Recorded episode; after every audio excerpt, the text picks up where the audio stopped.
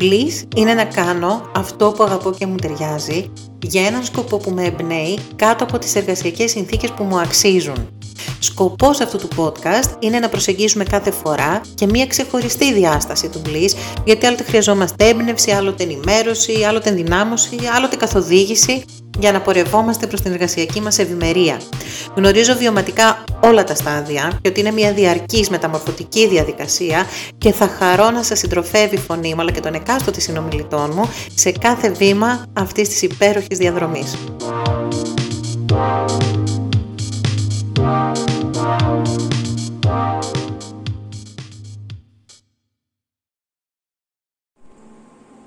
Καλησπέρα από τον Πλής και καλή εβδομάδα. Σήμερα είναι η μοναδική φορά που νιώθω τόσο έντονα την ανάγκη να είχα καλά marketing και sales skills με την έννοια ότι θα ήθελα αυτό που θα σου μοιραστώ σήμερα να ήξερα πώς να το κάνω να φτάσει όσο πιο μακριά γίνεται και σε όσους πιο πολλούς ανθρώπους γίνεται. Ε, ο λόγος φυσικά είναι ότι θέλω να βοηθήσω, να βοηθήσω μέσα από την κατανόηση ε, που έχω φτάσει, μέσα από κατανόησεις που έχω φτάσει, γιατί νιώθω ότι όλοι είμαστε μαζί σε αυτό, στην ε, επιδίωξη του bliss. Το bliss τι είναι; Η ευδαιμονία, δηλαδή να είμαστε καλά στη ζωή μας. Ε, θα προσπαθήσω να τα πω όσο πιο απλά γίνεται. Η προσέγγιση μου πλέον είναι νομίζω ακόμα πιο εμπλουτισμένη, όσο πιο ολιστική γίνεται, γιατί ο σύμβουλος θα σου πω τι λαμβάνω υπόψη μου για να σε καθοδηγήσω.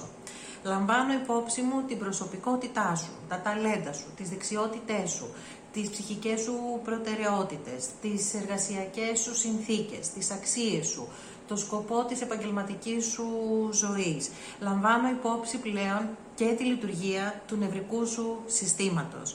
Φυσικά δεν έγινα νευροεπιστήμονας, αλλά έχω δουλέψει πάρα πολύ με τον εαυτό μου, έχω διαβάσει πάρα πολλές προσεγγίσεις, ε, προσπαθώντας και εγώ να θεραπεύσω δικά μου θέματα, γιατί θεωρώ ότι είναι ο μόνος τίμιος, έτσι μόνο νιώθω σωστή απέναντί σου, το να δουλεύω με τον εαυτό μου για να σε βοηθάω να εξελίσσεις και εσύ τον δικό σου ε, εαυτό, αλλιώς θα ήμουν μια κοροϊδία και δεν το μπορώ αυτό. Οπότε έχω κάνει, έχω περάσει από πάρα πολλά μέρη αυτογνωσίας, από πάρα πολλά στάδια, από πάρα πολλές προσεγγίσεις, από πάρα πολλούς ε, θεραπευτικούς τρόπους, πάρα πολλές φιλοσοφίες, θεωρίες. Ήξερα στην καρδιά μου πάντα ότι θα με κέρδιζε η επιστήμη. Η επιστήμη πρώτη φορά, έτσι ερασιτεχνικά φυσικά, μπήκε στη ζωή μου μέσα από την κατανόηση του πώς λειτουργεί ο ανθρώπινος εγκέφαλος, πολλά χρόνια πριν, αυτό το, το 2013, 12, το 2012 ήταν, γιατί φυσικά ήθελα να καταλάβω το μηχανισμό μας. Με εμπλούτησε φυσικά πάρα πολύ αυτό και τώρα κατάλαβα βασικά ε, με βοήθησε πάρα πολύ, μου τακτοποίησε πάρα, πολλά, πάρα πολλές πληροφορίες το πώς λειτουργεί το νευρικό μας σύστημα. Αυτό που μου λείπει από πολλές προσεγγίσεις που ελπίζω να μην στο έκανα ποτέ, να μην σε έκανα να νιώσεις ότι κάτι πρέπει να κάνεις ή κάτι πρέπει να είσαι. Απλά αυτό που προσπαθώ πάντα είναι να σε ενθαρρύνω να ανακαλύψεις τον αυθεντικό σου εαυτό όταν είναι κατάλληλη στιγμή για σένα και ελπίζω να νιώθεις ότι πάντα το κάνω με σεβασμό στις ανάγκες και στο ρυθμό σου. Εύχομαι να μην έχεις νιώσει ποτέ πίεση από μένα, γιατί είναι κάτι το οποίο δεν με εκφράζει καθόλου ως άνθρωπο, με καταπιέζει αφάνταστα το και εμένα ως άνθρωπο το να μου λέει κάποιος πώς πρέπει να νιώθω ή πώς πρέπει να είμαι. Και αυτό ξαναλέω εύχομαι να μην το εισέπραξες ποτέ αυτό από μένα. Απλά ότι είμαι εδώ να σε ενημερώσω για το πώς μπορείς να φτάσεις αν το επιθυμείς και όταν το θελήσεις πιο κοντά στον αυθεντικό σου εαυτό. Ε, αυτό λοιπόν που μου, που μου λείπει από πολλές προσεγγίσεις και με κάνει έξαλλη κιόλας είναι αυτή η καταπίεση, ότι να γίνεις η καλύτερη εκδοχή του εαυτού σου, ότι σκέψου θετικά, ότι κάνει θετικές διαβεβαιώσεις, ότι μόνος σου προκαλείς την πραγματικότητά σου και, και, και, και, και. Νομίζω λίγο είναι σαν να αφήνουν απ' έξω το γεγονός ότι είμαστε άνθρωποι και η ανθρώπινη εμπειρία είναι πάρα πολύ δύσκολη. Είναι δύσκολη. Και θα σου εξηγήσω και από θέμα ανατομίας γιατί είναι δύσκολη η εμπειρία του να είσαι άνθρωπος και το τελευταίο που χρειαζόμαστε είναι επίκριση, πίεση, ένα άγχος και ένα στρες ότι κάτι πρέπει να γίνουμε, κάτι πρέπει να είμαστε, κάτι... Είναι όλη αυτή η πληροφορία πολλές φορές, μου δίνει την, ε, ε, είναι σαν να δίνει την αίσθηση ότι είμαστε λάθος, κάτι κάνουμε λάθος και εμείς δεν έχουμε την τέλεια ζωή αφού εμείς τη δημιουργούμε. Θα προσπαθήσω να τα πιάσω ένα-ένα, οπότε τώρα που εμπλουτίστηκα και με την κατανόηση του πώς λειτουργεί το νευρικό μας σύστημα σε πρακτικό επίπεδο έτσι, και για την καθημερινή εφαρμογή του, όχι να μπω στην ανατομία και στο κάθε αγκείο ξεχωριστά, ε, νομίζω μπορώ να σου δώσω πληροφορίες που ίσως σε βοηθήσουν ακόμα περισσότερο να γίνει το πιο σημαντικό βήμα που είναι της κατανόησης και της αποδοχής της λειτουργίας του ανθρώπινου μηχανισμού. Ε, όλη η κατανόηση έρχεται μέσα από δικά μου βιώματα, εμπειρίες, μέσα από την αλληλεπίδρασή μου με πάρα πολλούς ανθρώπους, μέσα από την ιδιότητά μου ως σύμβουλος ε, καριέρας και επαγγελματικού προσανατολισμού που έχω αλληλεπιδράσει με εκατοντάδες χιλιάδες ανθρώπων, πραγματικά χωρίς υπερβολή. Ακούγεται υπερβολή, αλλά είναι αλήθεια. Και εγώ που το λέω μου φαίνεται υπερβολή, αλλά είναι αλήθεια. Πάρα πολλοί άνθρωποι. Και μέσα από την ιδιότητά μου ως HR, δηλαδή ως ειδικό του ανθρώπινου δυναμικού, ε, που τα τελευταία χρόνια ασχολούμαι πάρα πολύ με τις εργασιακές σχέσεις, με μαγεύει πάρα πολύ αυτό, οπότε παρατηρώ, παρατηρώ, παρατηρώ τους ανθρώπους, καημός μου, θα έλεγα, όχι απλά όραμά μου, είναι, να, είναι όσοι πιο πολλοί άνθρωποι γίνεται να είναι καλά στην εργασιακή τους καθημερινότητα. Αυτό είναι λοιπόν το όραμά μου και γι' αυτό παρατηρώ με τόση αγάπη και προσπαθώ με τόσο πείσμα να καταλάβω πώς λειτουργεί ο δικός μου μηχανισμός πρώτα απ' όλα και μετά και των υπόλοιπων ανθρώπων, γιατί θέλω όταν απευθύνεται κάποιος σε μένα ως σύμβουλο να μπορώ να δώσω ρεαλιστικές, ουσιαστικές, πρακτικές και ανθρώπινες λύσεις. Συχαίνομαι τις θεωρίες και τις φανφάρες ε, και πραγματικά νιώθω, πώς να το πω, νιώθω... Ε, δεν μπορώ να συνδεθώ με αυτό το πράγμα, δεν μπορώ να συνδεθώ με τη θεωρία, μπορώ να συνδεθώ μόνο με την ουσία. Γι' αυτό θα προσπαθήσω όσο πιο ουσιαστικά, απλά, λιτά και απέριτα, να σε πάω μια βόλτα στην ανθρώπινη εμπειρία σου. Λοιπόν, πάμε να δούμε τώρα το νευρικό μας σύστημα, πώς συνδέεται με το πλής. Τι σχέση έχει το νευρικό μας σύστημα με το πλής μας; Θα προσπαθήσω να στο συνδέσω απλά, ε, κατανοητά ε, και χρήσιμα. λοιπόν, ε, τι είναι το bliss. Το bliss είναι η αίσθηση της πληρότητας, της ασφάλειας, της γαλήνης. Τα γαλήνη βασικά νιώθουμε όταν νιώθουμε ασφαλείς, έτσι. Η χαρά, η έμπνευση, η δημιουργία. Ε, το bliss λοιπόν είναι μια πάρα πολύ καλή κατάσταση ύπαρξης. Είναι το ευζήν σε όλους μας τους τομείς. Και είναι εφικτό. Ε, η γαλήνη λοιπόν από πού προέρχεται; Γαλήνη πότε νιώθουμε; Αν, αν κάναμε τώρα με έναν ανοιχτό διάλογο, θα σου ζητούσα έτσι να μου πεις πότε νιώθεις γαλήνη. Ναι, και εδώ μπορώ να σε προλάβω, επειδή δεν σε έχω απέναντί μου, και να σου πω ότι γαλήνη νιώθουμε μέσα στην αυθεντικότητα, μέσα στην αλήθεια. Η γαλήνη είναι όταν ε, μπορούμε να είμαστε ο αυτός μας το να εκφράζω τα ταλέντα μου, να εκφράζω την πραγματικότητά μου, ε, την αλήθεια μου, χωρίς να με κρίνει κάποιος, χωρίς να με διακόπτει, χωρίς να πάει να μιλάει πάνω από μένα, χωρίς να γυρνάει την προσοχή στον εαυτό του. Ε, άρα η γαλήνη νιώθουμε όπου γίνεται αποδεκτή και σεβαστή και αγαπητή η αυθεντικότητά μας. Ε, για να είμαστε αυθεντικοί όμως, το να είμαστε αυθεντικοί, είναι καμιά φορά, θέλω δηλαδή έτσι κάποιες παρεξηγήσεις να τις τακτοποιήσουμε, το να είμαι αυθεντική, το να είμαι ειλικρινής, δεν σημαίνει ότι έχω το δικαίωμα να λέω ό,τι μου ήρθε. Ε, η ειλικρίνεια ίσως έχει κάποιες, ε, η αλήθεια δεν ξέρω πώς να το πω, η αυθεντικότητα δεν θα έπρεπε να έχει γωνίες. Η αυθεντικότητα είναι ότι σου λέω την αλήθεια μου με έναν τρόπο ε, ο οποίος δεν θα σε πληγώσει. Με έναν τρόπο ο οποίος σέβεται τα συναισθήματά σου και το δικό σου νευρικό σύστημα που θέλει και αυτό να νιώθει ασφαλές όπως και το δικό μου. Δηλαδή, είναι το να πω την αλήθεια μου με πρόθεση να σε ενημερώσω και όχι να σου την πω ή να σε πληγώσω.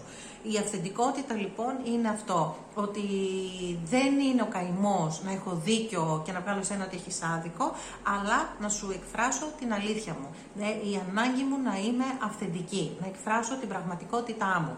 Όταν λοιπόν βγούμε από την ανάγκη του να έχω δίκιο, που αυτό είναι του εγωισμού, συγγνώμη, μπορούμε τότε πραγματικά όμορφα, μαλακά, απαλά και ψύχρεμα να ενημερώσουμε για την αλήθεια μας. Γιατί εκεί κάθε φορά που κάνουμε show up, πώς να το πω στα ελληνικά έτσι, ε, που εμφανιζόμαστε, που είμαστε εκεί, να υπερασπιστούμε την αλήθεια μας και τον εαυτό μας, αυτό από μόνο του αρκεί.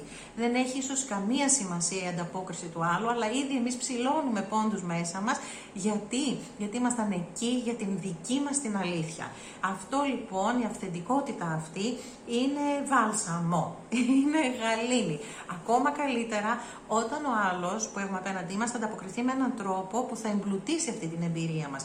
Και το μπλί το δικό μας το έχουμε ούτως ή άλλως κάθε φορά που είμαστε αυθεντικοί. Είναι μια ανακούφιση, είναι μια αγαλίαση. Είναι ε, το, να τιμ, το, το ότι τιμάω εμένα. Αυτό από μόνο του είναι πάρα πολύ μπλί. Και όταν ο άλλος μας διευκολύνει με τη στάση του, εμπλουτίζεται ακόμα περισσότερο αυτό το μπλί. Δηλαδή, αν εγώ κάνω ένα λάθος και ρίξω τα μούτρα μου, προσπεράσω τον εγωισμό μου και έρθω να σου ζητήσω συγγνώμη, η δική σου στάση, ε, το το μου δεν θα το χάσω. Γιατί εγώ εκείνη την ώρα το κάνω γιατί θέλω να είμαι αυθεντική. Όχι γιατί θέλω να σε πείσω για κάτι, να προκαλέσω κάποια συμπεριφορά, αντίδραση, ανταπόκριση. Αν όμως, ε, ναι, και σου πω, ξεστή, συγγνώμη, έκανα λάθος. Ε, μπορεί κάποιος να το πάρει αυτό και να προσπαθήσει να το στρέψει εναντίον μου. Να μου πει, «Ε, βέβαια, αφού είσαι ηλίθια. Ναι, καθόλου Καθόλου ωραίο. Εκεί πάλι πρέπει να μπορώ να υπερασπιστώ αυθεντικά τον εαυτό μου και θα μπορούσα ας πούμε να ανταποκριθώ ότι δεν σου μίλησα επιθετικά, δεν σε πρόσβαλα και θα ήθελα να το πάρεις πίσω και να μην με προσβάλλεις. Στο είπα απλά γιατί είχα ανάγκη να σου το πω. Όχι για να σου... Και, και, και όσα λάθη και αν έχω κάνει, κανένας δεν σου δίνει το δικαίωμα να μου μιλάς κατά αυτόν τον τρόπο. Οπότε εκεί πάλι αυξάνουμε το δικό μας ατομικό μπλις γιατί πάλι περασπιστήκαμε την ανάγκη μας για σεβασμό και εκτίμηση. Αχ, θα μπο... δεν ξέρω, μπορώ να σταματήσω να μιλάω αύριο για όλο αυτό. Πάμε παρακάτω. Άρα, γαλήνη, αυθεντικότητα. Έτσι, ε, η αυθεντική επικοινωνία με τον εαυτό μας και με τους άλλους. Ε, πώς μπορώ να είμαι αυθεντικός και αυθεντική; Με το να μην προσπερνάω το νευρικό μου σύστημα, να μην το παρακάμπτω, να μην το αγνοώ το νευρικό μου σύστημα. Γιατί τι γίνεται, όλα τα triggers, όλα τα ερεθίσματα ε, τα πιάνει το νευρικό μας σύστημα. Το νευρικό μας σύστημα είναι πάρα πολύ διαισθητικό, δηλαδή σκανάρει συνέχεια το περιβάλλον, μα συνέχεια για ερεθίσματα. Συνέχεια. Οπότε αυτές οι φιλοσοφίες που λένε, ας πούμε, ότι πρέπει να φτάσουμε στο απόλυτο ζέ, να μην μας ενοχλεί πια τίποτα σε αυτή τη ζωή, λυπάμαι που θα το πω. Αλλά αυτό, αν υπάρχει μία περίπτωση να γίνει, είναι μόνο όταν πεθάνουμε. Όσο είμαστε ζωντανοί και έχουμε ένα ενεργό νευρικό σύστημα, δεν υπάρχει περίπτωση να μην επεξεργαζόμαστε διαρκώς καθημερινά ερεθίσματα.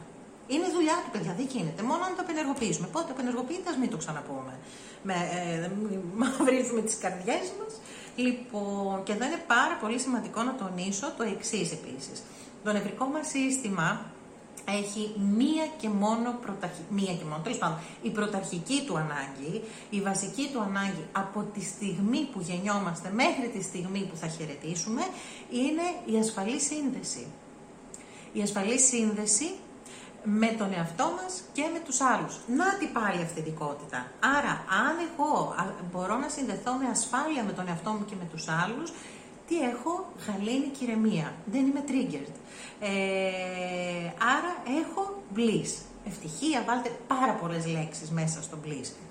Έτσι, άρα όποτε το νευρικό μου σύστημα νιώθει ασφαλή σύνδεση, είναι pure bliss.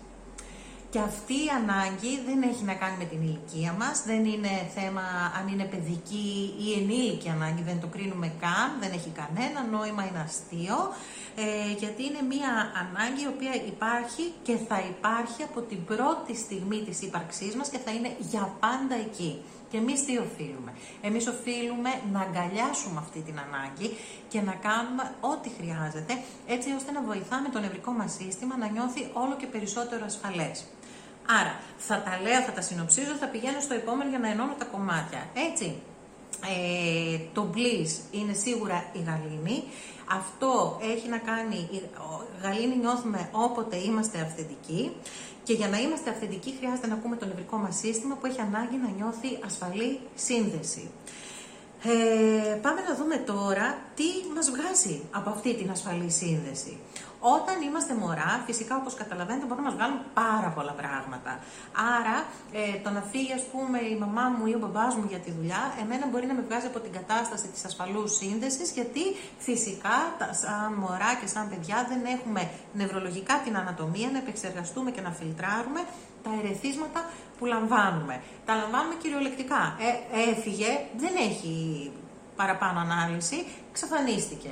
Ο, να το άγχος του αποχωρισμού και της εγκατάλειψης ή της απόρριψης, δεν ξέρω. Εδώ τώρα επίσης είναι πάρα πολύ σημαντικό να τονίσω ότι το νευρικό μας σύστημα, ο τρόπος που ανταποκρίνει, είπαμε, η βασική του ανάγκη να νιώθει ασφαλές, άρα θα κάνει οτιδήποτε θεωρεί χρήσιμο εκείνη τη στιγμή που εγώ θα νιώσω απειλή, σαν αντίδραση, έτσι ώστε να εξακολουθώ εγώ να νιώθω ότι μπορώ να επιβιώσω. Ε, άρα λοιπόν εδώ είναι πάρα πολύ σημαντικό να τονίσω ότι ο τρόπος που αντιλαμβανόμαστε και αντιδρούμε στα ερεθίσματα είναι τελείως random. Τελείως, τελείως όμως. Είναι γι' αυτό λέμε καμιά φορά με αυτά τα παιδιά τώρα στην ίδια, οικογένεια, στην ίδια οικογένεια μεγάλωσαν. Με τα ίδια βιώματα, τα ίδια ερεθίσματα. Γιατί το ένα αντιδράει έτσι και το άλλο αλλιώς; Ε, γιατί ακριβώς το κάθε νευρικό σύστημα επέλεξε τελείως τυχαία μια τελείως διαφορετική αντίδραση στο ίδιο ερέθισμα. Απλό, απλούστατο. Είδατε τι ωραία που είναι να γνωρίζουμε για την ανατομία μας, πόσα πράγματα μας εξηγεί και πόσο ολιστική είναι αυτή η προσέγγιση, γιατί υπάρχουν πάρα πολύ ωραίες φιλοσοφίες που λένε για το ευζήν, όμως δεν γίνεται να αρνούμαστε την ανθρώπινη φύση μας και το τι σημαίνει το να έχουμε μια ανθρώπινη υγιεινή ρεαλιστική εμπειρία με στόχο και προορισμό το πλήσ μας. Λοιπόν, οπότε, ε, κάποιο ερέθισμα μπορεί να μας έκανε να νιώσουμε ότι χάθηκε η ασφαλή σύνδεση την οποία αποζητάμε από βρέφη ε, με το περιβάλλον μας. Ε, αν ε, παραμείνω για πολύ καιρό σε στρες, χωρίς να είναι κάποιος εκεί να μου ανακουφίσει, να μου ανακουφίσει αυτό το στρες, ενδέχεται αυτό το ερέθισμα να θεωρηθεί και τραύμα. Ε, δεν είναι κάτι, το τραύμα δεν είναι κάτι το οποίο χρειάζεται να είναι τραγικά κακοποιητικό για να θεωρηθεί κάτι τραύμα. Τραύμα, από όλα όσα άκουσα και διάβασα και έτσι κατανόησα και από, κατανοώ χρόνια τώρα με τη δουλειά που κάνω τον εαυτό μου, δεν έχει μια εβδομάδα, έτσι, είναι ότι η τραύμα τι είναι ουσιαστικά. Μια τραυματική εμπειρία είναι οποιαδήποτε εμπειρία κατά την οποία εγώ ήμουνα εκτεθειμένος ή εκτεθειμένη σε στρες, αγωνία, φόβο, ε, αγωνία ότι, ε, και το αίσθημα ότι έχει χαθεί η ασφαλής μου σύνδεση και δεν ήταν κάποιος εκεί να το αναγνωρίσει, να το ακούσει και να το ανακουφίσει. Άρα με αυτόν τον ορισμό, όπως καταλαβαίνετε, δεν υπάρχει πλάσμα πάνω στη γη που να μην είναι τραυματισμένο. Ε, βέβαια παίζει ρόλο και η διάρκεια και η ένταση της εμπειρίας, έτσι, αλλά με αυτόν τον ορισμό νομίζω μπορούμε να συμφωνήσουμε και να αποδεχτούμε χωρίς να ντρεπόμαστε και ότι είναι απόλυτα ok ότι όλοι έχουμε τραυματιστεί. Άρα τι είμαστε όλοι τραυματισμένα πλάσματα που προσπαθούμε να φτάσουμε στην ευτυχία. Γι' αυτό η ανθρώπινη εμπειρία σας λέω είναι δύσκολη, δεν είναι αστεία. Αλλά η δουλειά που μπορούμε να κάνουμε αξίζει όλο το χρυσάφι του κόσμου για το φως που βιώνουμε όταν ε, συνδεόμαστε με την αυθεντικότητά μας. Λοιπόν, οπότε Είπαμε λοιπόν ότι το νευρικό μας σύστημα ε, έχει ανάγκη να νιώθει ασφαλές, όποτε έχει νιώσει ως βρέφος ότι δεν ήταν ασφαλές και δεν έγινε... Ε, ε υπάρχει το self-regulation, αυτορύθμιση και το co-regulation που είναι ότι, πώς να το πω, ξέρω εγώ, συνρυθμίζομαι με το περιβάλλον μου, το οποίο είναι ακριβώς αυτό και το μόνο που μπορούμε να κάνουμε μέχρι κάποια ηλικία στη ζωή μας, το co-regulation. Έτσι, οπότε ε, εκεί είμαστε πλήρως εξαρτώμενοι και μετά που μεγαλώνουμε και μπορούμε να έχουμε και αυτορύθμιση, αν δεν μας το μάθει κάποιος στην πορεία της ζωής μας, μπορεί ακόμα το νευρικό μας σύστημα και η νοητική μας κατάσταση και η επεξεργασία ενός ερεθίσματος να στραφεί και κατευθείαν στο co-regulation. Άρα σημαίνει ότι ως μεγαλώνοντας, ως ενήλικας, δεν έχω αναλάβει την ευθύνη του εαυτού μου, γιατί ακόμα έχω μείνει σε αυτόν τον τρόπο λειτουργίας, το οποίο είναι πάρα πολύ OK, είναι πάρα πολύ φυσιολογικό, όμως χρειάζεται να είμαστε ενήμεροι ότι δεν γίνεται να συνεχίσει έτσι, γιατί είναι δυσλειτουργικό. Χρειάζεται λοιπόν να μάθουμε και την αυτορύθμιση μεγαλώνοντας. Και σίγουρα στην πορεία της ζωής μας κάποια κομμάτια μας θα είναι ακόμα ε, μαγκωμένα σε αυτόν τον τρόπο λειτουργίας μέχρι να τα φωτίσουμε, να τα φροντίσουμε και να μάθουμε έναν άλλον τρόπο να λειτουργούμε, να βγούμε από τον αυτόματο πιλότο.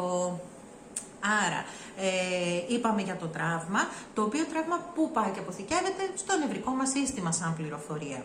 Και εκεί τι γίνεται, τι αντιδράσεις μπορεί να έχει ο εγκέφαλός μας στο τρα, ε, σε μια τρασογόνα κατάσταση, με, με ποιον τρόπο λειτουργούμε, υπάρχουν τρεις τρόποι λειτουργίας. Θα σας τους πω με χρώματα, δεν θυμάμαι ακριβώς τους επιστημονικούς όρους. λοιπόν, ας πούμε ότι ο, όταν νιώθω ασφάλεια είναι το πράσινο. Έτσι, ότι νιώθω ασφαλής, ότι νιώθω ότι έχω ασφαλή σύνδεση με μένα ή με τους άλλους, άρα λειτουργώ από ένα αίσθημα ασφάλειας. Εκεί είναι φυσικά οι πιο λειτουργικές, οι πιο blissful ε, αντιδράσεις μας. Μετά είναι το κίτρινο. Αυτό είναι το parasympathetic state. Δηλαδή, εκεί είναι που δεν πολύ λειτουργεί και η λογική μας και ο εγκέφαλος αποφασίζει, είναι τύπου, όπα, κάντε στην άκρη όλα τα άλλα, τώρα εδώ τίθεται θέμα επιβίωσης, γιατί εγώ έχασα την ασφαλή μου σύνδεση και απειλείται η επιβίωσή μου, άρα έχω τρεις τρόπους λειτουργίας. Το ένα είναι το fight, fight, flight or freeze. Έτσι θα τα έχετε ακούσει αυτά υποθέτω. Το fight τι σημαίνει ότι μπορεί από το στρες μου να γίνω επιθετική. Να, ε, να, να επιτεθώ, να, να φωνάξω, να βγάλω ένταση, ε, να μαλώσω, γιατί αυτό είναι από το στρες μου, γιατί διεκδικώ την επιβίωσή μου. Το άλλο είναι το flight, είναι αυτό το πάρτε με από εδώ τώρα. Θέλω να φύγω τώρα. Είναι αυτό που νιώθεις, ας πούμε, ότι ε, ε ε, σε πιάνει ο πανικός αυτό το ότι πνίγομαι, παθαίνω δυσφορία, θέλω να φύγω τώρα. Γιατί δεν νιώθω καλά με το ότι με, με το, το νευρικό μου σύστημα δεν νιώθει ασφάλεια, εδώ δεν νιώθω ασφαλής και θέλω να φύγω τώρα. Λοιπόν, και το τρίτο είναι το freeze. Το να μην αντιδράσω, δεν ξέρω τι να... Εκείνη την ώρα δεν λειτουργεί η λογική μου και μπορεί ας πούμε ε, να ε, να περάσει ένα αυτοκίνητο που μπροστά μου με κίνδυνο να με χτυπήσει και εγώ να παγώσω, να μείνω στη μέση του δρόμου. Γιατί εκείνη τη στιγμή ο εγκεφαλός μου εκπέμπει συναγερμό και είπαμε έχει τρεις τρόπους να, λειτουργεί, να, να αντιδράσει. Σε, ε, άρα, εδώ να πω ότι είναι τελείως random ο τρόπος που θα αντιδράσει. Δεν υπάρχει κανόνας, ο οποίος να λέει ότι σε αυτό το ερέθισμα ο εγκέφαλος αντιδράει έτσι. Δηλαδή, σε κάθε άνθρωπο είναι διαφορετικό και φυσικά σε κάθε ρέθισμα είναι διαφορετικό και στον ίδιο άνθρωπο το ίδιο ρέθισμα μπορεί κάποια, να έχει διαφορετικούς τρόπους αντίδρασης. Εκτός αν είναι κάτι τραυματικό που μετά το αποθηκεύουμε σαν τρόπο λειτουργίας. Ε, εμένα, ας πούμε, πάρα, το πιο οικείο μου είναι το flight. Δηλαδή με πιάνει πανικός, ε, νιώθω ότι το χάνω ας πούμε, ότι θέλω να φύγω τώρα αν νιώθω ότι κά, κάπου ανασφάλεια.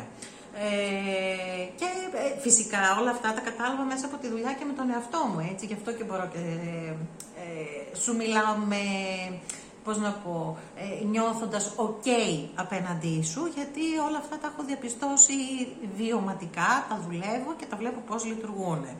Υπάρχει το freeze, υπάρχει και μια κατάσταση η οποία λέγεται dorsal. Είναι το κόκκινο. Εκεί δεν είναι απλά ότι παγώνω, εκεί είναι ότι κάνω shutdown. Δηλαδή στο κίτρινο, στο πράσινο είμαι συνδεδεμένη. Στο κίτρινο αρχίζει να χάνεται η σύνδεση. Στο κόκκινο έχει χαθεί τελείως. Κάνω τελείως disconnect ε, disassociate ε, από τον εαυτό μου, από το περιβάλλον, από τους άλλους. Εμένα μου θυμίζει και η κρίση πανικού που έχω πάθει, δηλαδή που νόμιζα ότι ενώ ήμουν ας πούμε στο, στη δουλειά μου, στο γραφείο μου, πολλά χρόνια πριν ήταν αυτό, νόμιζα σαν να, ε, σαν να έχω αποσυνδεθεί από το περιβάλλον, σαν να τους έβλεπα όλους πρώτη φορά, ένα, πρέπει να ήμουν dorsal εκεί. Εκεί τι γίνεται, Εκεί πραγματικά καμία λογική δεν λειτουργεί. Εκεί κάνουμε shutdown και μπορεί ας πούμε και να λιποθυμήσουμε από τον φόβο μας. Ε, αυτή είναι η ανατομία μας. Αυτή είναι η λειτουργία μας και δεν μπορούμε να σπαζόμαστε φιλοσοφίες, θεωρίες και τσιτάτα τα οποία παραβλέπουν την ανατομία μας. Ε, τι μπορούμε να κάνουμε, τι είναι το θεραπευτικό; Είναι πάρα πολύ απλό. Το θεραπευτικό είναι το να ε, δημιουργούμε συνθήκες και συνδέσεις οι οποίες μας κρατάνε όσο πιο συχνά και όσο πιο πολύ γίνεται στο πράσινο state που είναι το safety. Ε, συμπαθείτε, νομίζω λέγεται, σαν κατάσταση εγκεφάλου. Με συγχωρείτε τώρα αν κάνω λάθος, αλλά νομίζω καταλαβαίνετε τι θέλω να πω. Ε, δεν το παίζω έξυπνη, θα βοηθήσω θέλω, ειλικρινά. Ε, άρα χρειάζεται να φέρουμε τον εαυτό μας όσο πιο συχνά γίνεται σε, στο πράσινο. Το πράσινο πότε έρχεται, ε, πότε το νιώθουμε όταν είμαστε σε σύνδεση με τον εαυτό μας και με τους άλλους. Να την πάλι αυθεντικότητα, να την πάλι γαλήνη, να το πάλι το bliss. Λοιπόν, άρα είναι πάρα πολύ σημαντικό να καθίσουμε όλοι και να αναρωτηθούμε πότε εγώ νιώθω ασφαλής. Ε, θα πάμε στο self-regulation πρώτα και μετά στο co-regulation. Πότε νιώθω ασφαλής; Ασφαλής νιώθω, ας πούμε, εγώ όταν κάνω τον πλήσιμο.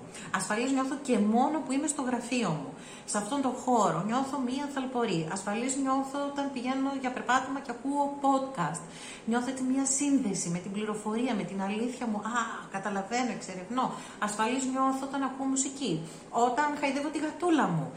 Και γενικά ε, είναι πάρα πολύ σημαντικό να ξέρουμε, να εντοπίσουμε, να παρατηρήσουμε πότε νιώθουμε, ρε παιδί, με αυτή την ηρεμία και να επιδιώκουμε πιο πολύ από αυτό. Γιατί όσο πιο συχνά μπορούμε και φέρνουμε τον εγκέφαλό μας σε αυτή την κατάσταση, τόσο πιο εύκολο του είναι να διαχειριστεί το κίτρινο και το κόκκινο.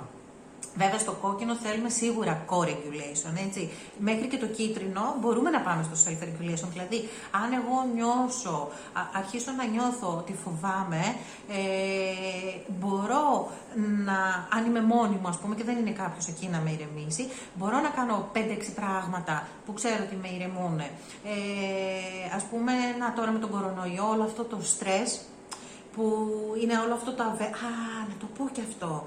Γιατί όλοι έχουμε σαλτάρει με αυτή τη συνθήκη; Δηλαδή, γιατί δεχόμαστε διαρκώς ερεθίσματα, τα οποία τσιγκλάνε το κίτρινο και το κόκκινο στον εγκέφαλό μας. Έτσι. Μόνο το πράσινο δεν ε, τσιγκλάνε αυτά τα ερεθίσματα.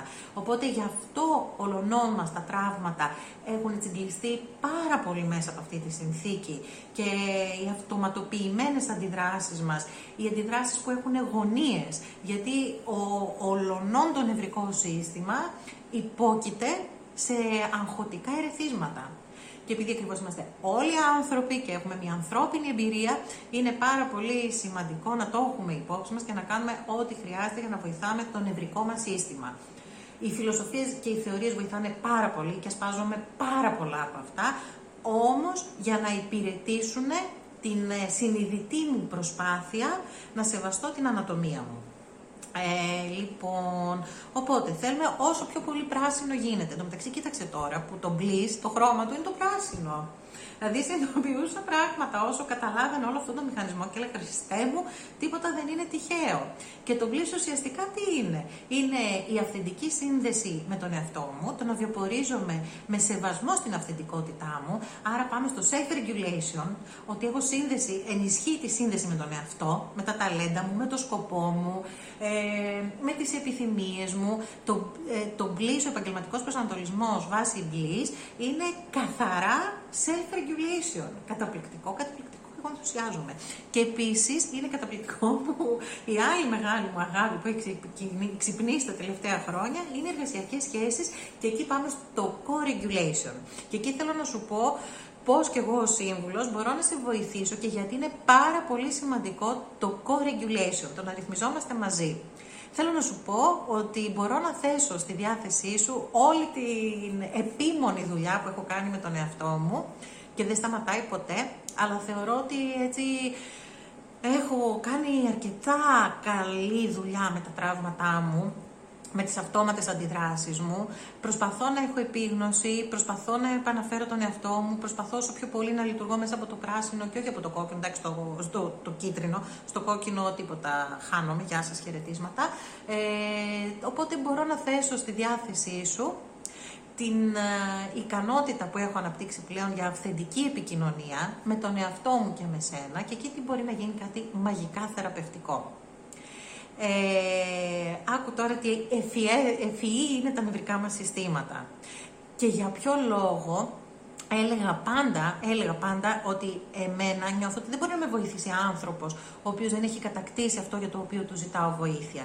Και προς Θεού δεν ε, θέλω να είμαι ρεαλίστρια, έτσι. Δεν περιμένω από έναν άνθρωπο να τα έχει όλα λιμένα, αλλά αυτό που θέλω να λύσει σε μένα θέλω να το έχει αυτός λιμένος στη ζωή του. Ε, και αυτό τώρα το κατάλαβα και με αυτή την προσέγγιση της λειτουργίας του νευρικού συστήματος. Γιατί τι γίνεται; Τα νευρικά μας συστήματα επικοινωνούν, εκπέμπουν διαρκώς σήματα, τα οποία εμείς ανταλλάσσουμε και δεν παίρνουμε χαμπάρι. Και τι γίνεται; Εγώ, ας πούμε, φοβάμαι το αεροπλάνο. Παθαίνω dorsal. Έτσι. Ε, καμία λογική, καμία επαφή με μένα και το περιβάλλον, αν με πιάσει εκεί ο φόβος. Άρα, αν έχω δίπλα μου έναν άνθρωπο που αγαπάει το αεροπλάνο και νιώθει ασφαλής, τι είναι το δικό του νευρικό σύστημα, ήρεμο. Και τι θα κάνει το δικό μου νευρικό σύστημα, θα καλμάρει χάρη στο δικό του. Θα εισπράξει την ηρεμία από το δικό του νευρικό σύστημα και θα καλμάρει. Ε, άρα είναι πάρα πολύ σημαντικό να το πω έτσι, το να έχουμε γύρω μας ήρεμα νευρικά συστήματα. Και θα πω ότι πάλι θα πω ότι δεν γίνεται ρε παιδί μου να τα έχουμε όλα λιμένα και κάτω από όλες τις συνθήκες να είμαστε ζεν. Όμως μπορούμε να. εκεί που χάνω εγώ την ηρεμία μου να παίρνω τη δική σου, εκεί που χάνει εσύ τη δική σου να, να παίρνεις τη δική μου. Εγώ ας πούμε ναι, μπορεί να φοβάμαι τα αεροπλάνα και να χρειάζομαι το δικό σου ήρεμο νευρικό σύστημα για να ρυθμιστώ.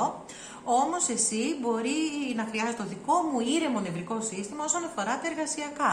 Στα εργασιακά το νευρικό μου σύστημα είναι πάρα πολύ ήρεμο, πάρα πολύ χαρούμενο και ε, πραγματικά νομίζω ότι έτσι μου εξηγείτε για ποιο λόγο, ακόμα και αν συναντηθούμε μία φορά μόνο, μετά μου λέτε ότι είχε τόση επίδραση πάνω σας αυτή η συνάντηση.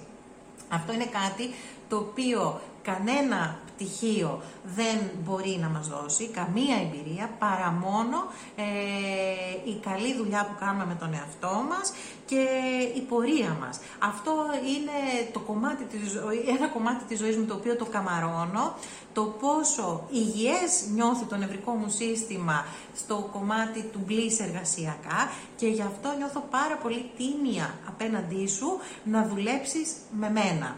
Ε, ειλικρινά δεν το λέω με καμία δόση αλαζονίας, το λέω με πάρα πολύ σεβασμό, όμως ενημερώνω γιατί είσαι πάρα πολύ safe να το κάνουμε μαζί. Ε, γιατί ακριβώς ε, μπορώ να σου δημιουργήσω αυθεντικά και ουσιαστικά και πραγματικά αυτό το αίσθημα ασφάλειας. Ότι είμαι εδώ να σε, να σε, να σε δω, να σε αναγνωρίσω, να σε ακούσω, χωρίς να σε κρίνω, και μπορούμε να κάνουμε co-regulation και στις συμπεριφορές οι οποίες μπορεί να παρατηρήσω ότι είναι αυτόματες και δεν σου αρέσουν και με μένα είσαι απόλυτα ασφαλής, να βγεις από τον αυτόματο πιλότο, να δημιουργήσουμε καινούργιες διαδρομές και μετά να μπορείς να μην με έχεις ανάγκη να το κάνεις self-regulate. Θα σου δώσω ένα παράδειγμα. Μπορεί ας πούμε, ε, το οποίο μου συμβαίνει συνέχεια στις εργασιακές σχέσεις, τι γίνεται; Πάω εγώ σε νευρικά συστήματα που έχουν μάθει να νιώθουν απειλή στην ε, αυθεντική και ανοιχτή επικοινωνία, γιατί το, η αντίδρασή τους μπορεί να ήταν και σε αυτούς flight, δηλαδή η fight, δηλαδή ή θα γίνω επιθετική απέναντι στην αλήθεια ή θα σηκωθώ να φύγω να κάνω τι δεν συμβαίνει. Και εγώ τι ζητάω από αυτά τα νευρικά συστήματα, να επικοινωνήσουν αυθεντικά με μένα. Καταπληκτικό, καταπληκτικό. Πώς το πετυχαίνουμε αυτό όμως. Ε, ε, δεν μου ήταν πολύ συνειδητό, αλλά τώρα μου γίνεται καθαρό. Όταν θα έρθει απέναντί μου ένας άνθρωπος, ο οποίος θέλει να μοιραστεί, νιώθει την ανάγκη να μοιραστεί για τη δυσκολία που βιώνει, το δικό του νευρικό σύστημα εισπράττει την ηρεμία από το δικό μου νευρικό σύστημα. Ότι δεν θα ταραχτώ με ό,τι και αν μου πεις, δεν θα σε κρίνω, δεν θα σε καπακώσω. Ε, είμαι εδώ για να μοιραστείς ανοιχτά, αυθεντικά, ανθρώπινα και αληθινά τη δική σου εργασιακή εμπειρία. Και πάντα έλεγα και στους συνεργάτες μου, ας πούμε για περιπτώσεις mobbing, bullying, ότι το να ακούσεις ειλικρινά έναν άνθρωπο και να τον κάνεις να νιώσεις ότι είσαι εκεί για αυτόν, είναι το 80% της θεραπείας. Ε, και τρελαίνομαι τώρα που καταλαβαίνω και αυτό το κομμάτι της λειτουργίας μας, πόσο σωστό, πόσο, πόσο στέκει αυτό το πράγμα. Γιατί εγώ τι κάνω εκείνη τη στιγμή, βοηθάω το νευρικό σου σύστημα, δημιουργούμε μια ασφαλή σύνδεση. Είναι ακριβώς αυτό που χρειάζεσαι. Αυτό όμως μπορεί να γίνει μόνο αυθεντικά. Δεν μπορεί να το... Να, να, γιατί τα νευρικά μας συστήματα δεν ακούνε λέξεις, εισπράττουν vibes. αυτό που λέμε. Έτσι. Άρα αυτό πρέπει να το έχουμε πραγματικά κατακτήσει για να το καταφέρουμε να το μεταδώσουμε στον άνθρωπο που είναι απέναντί μας. Ε, άρα το core regulation είναι πάρα πολύ ανθρώπινο, γιατί επίσης πολλές θεωρίες λένε ότι πρέπει μόνοι μας να έχουμε πρώτα κατακτήσει πράγματα να μπορέσουμε να συνεπάρξουμε αρμονικά και δεν σου κρύβω ότι κι εγώ το έφαγα αυτό το παραμύθι και το πίστεψα. Όμως ε, έχω παρατηρήσει ότι στους πιο έτσι, δυνατούς μου φόβους, στις πιο δύσκολες στιγμές μου, πάντα ήθελα κάποιον να είναι εκεί να μου κρατήσει το χέρι, να μου πει ότι με καταλαβαίνει, καλό το self-regulation, αλλά το co-regulation είναι πάρα πολύ σημαντικό και ρεαλιστικά είναι το μόνο που μπορεί να λειτουργήσει, ειδικά όταν πηγαίνουμε προς το κόκκινο. Προς το κόκκινο είναι σαν να χάμε τελείως επαφή με τον εαυτό μας και με το περιβάλλον, οπότε το να μας κρατήσει κάποιος απλά το χέρι και να μας πει ότι καταλαβαίνω, παράδειγμα, ότι είσαι σε στρες, είμαι εδώ, κράτα το χέρι μου, όλα θα πάνε καλά. Είναι αυτό το μόνο που μπορεί να λειτουργήσει. Κανένα self-regulation εκεί πέρα. Οπότε, όταν καθοδηγούμε τον κόσμο στο πώς μπορεί να είναι καλύτερα στην καθημερινότητά του, είναι πάρα πολύ σημαντικό να λαμβάνουμε υπόψη μας το πώς λειτουργούμε ε, ανατομικά. Έτσι. Ε, έχω μπει και εγώ σε αυτό το τρυπάκι πάρα πολλές φορές και εμένα με έχει κάνει να νιώσω και ανίκανη που δεν μπόρεσα να κάνω self-regulate, ενώ είναι απλά θέμα βιολογίας. Είναι οκ. Αλλά φυσικά το υγιές είναι να μάθω εγώ μαζί σου να ανοίγομαι και να επικοινωνώ, παρόλο που δεν το ήξερα εγώ αυτό και κανονικά θα ήθελα ή να σε πάρει και να σε σηκώσει, ή να πάρω εμένα και να σηκωθώ να φύγω, fight or flight, αλλά να μάθουμε μαζί ότι it's ok, είναι ασφαλές, μείνε, Μείνε να το δούμε μαζί. Να μάθουμε να το κάνουμε αυτό μαζί και μετά θα μάθεις να το κάνεις και μόνος σου. Και με άλλους ανθρώπους και όχι μόνος στη δουλειά και στη ζωή σου γενικότερα. Είναι σημαντικό να επιλέγουμε, να, να, ξεκαθα... να δούμε ποιοι είναι οι άνθρωποι με τους οποίους νιώθουμε ασφάλεια στη ζωή μας. Ασφάλεια δεν σημαίνει ότι μας κυνηγάνε με ένα μπαλτά να μας σκοτώσουν, έτσι. Ασφάλεια σημαίνει το να μπορώ, παράδειγμα, να σου μοιραστώ τα συναισθήματά μου χωρίς να με κρίνεις. Να μπορώ να είμαι ειλικρινής. Να μπορώ να σου πω αυτό που πραγματικά σκέφτομαι. Εγώ αυτό το αποζητώ απεγνωσμένα από το, από το περιβάλλον μου και από το εργασιακό. Και έλεγα πάντα ότι μία από τις σημαντικές μου, από τις βασικές μου αξίες είναι η αυθεντική επικοινωνία. Γιατί είχα παρατηρήσει ότι όποτε έλειπε είναι δυστυχισμένη. Και τώρα καταλαβαίνω γιατί. Γιατί η αυθεντική επικοινωνία ε, οδηγεί στη γαλήνη. Ο, ε, ο μόνος τρόπος να νιώθει ασφαλές στο νευρικό μας σύστημα είναι η αυθεντική επικοινωνία. Ποια είναι η πραγματικότητά μου, πώς νιώθω, τι χρειάζομαι από σένα, τι μπορείς να μου δώσεις έτσι ώστε να φτιάξουμε μια ασφαλή σύνδεση. Να υπάρχει εμπιστοσύνη. Εμπιστοσύνη. Πάρα πολύ σημαντικό. Ε, και εδώ να πω ότι το Bliss και πάλι βοηθάει πάρα πολύ προς το ευζήν, γιατί είναι η σύνδεση με τον εαυτό μου και με τους άλλους μέσα από την αυθεντικότητά μου. Και μια και λέω για το ευζήν, θέλω να πω και για το ευζήν και το επιχειρήν, έτσι, που όταν κάποιος έχει να ρυθμίσει το δικό του νευρικό σύστημα και άλλων ανθρώπων, του προσωπικού του, εκεί αυξάνονται τα triggers και τα ερεθίσματα.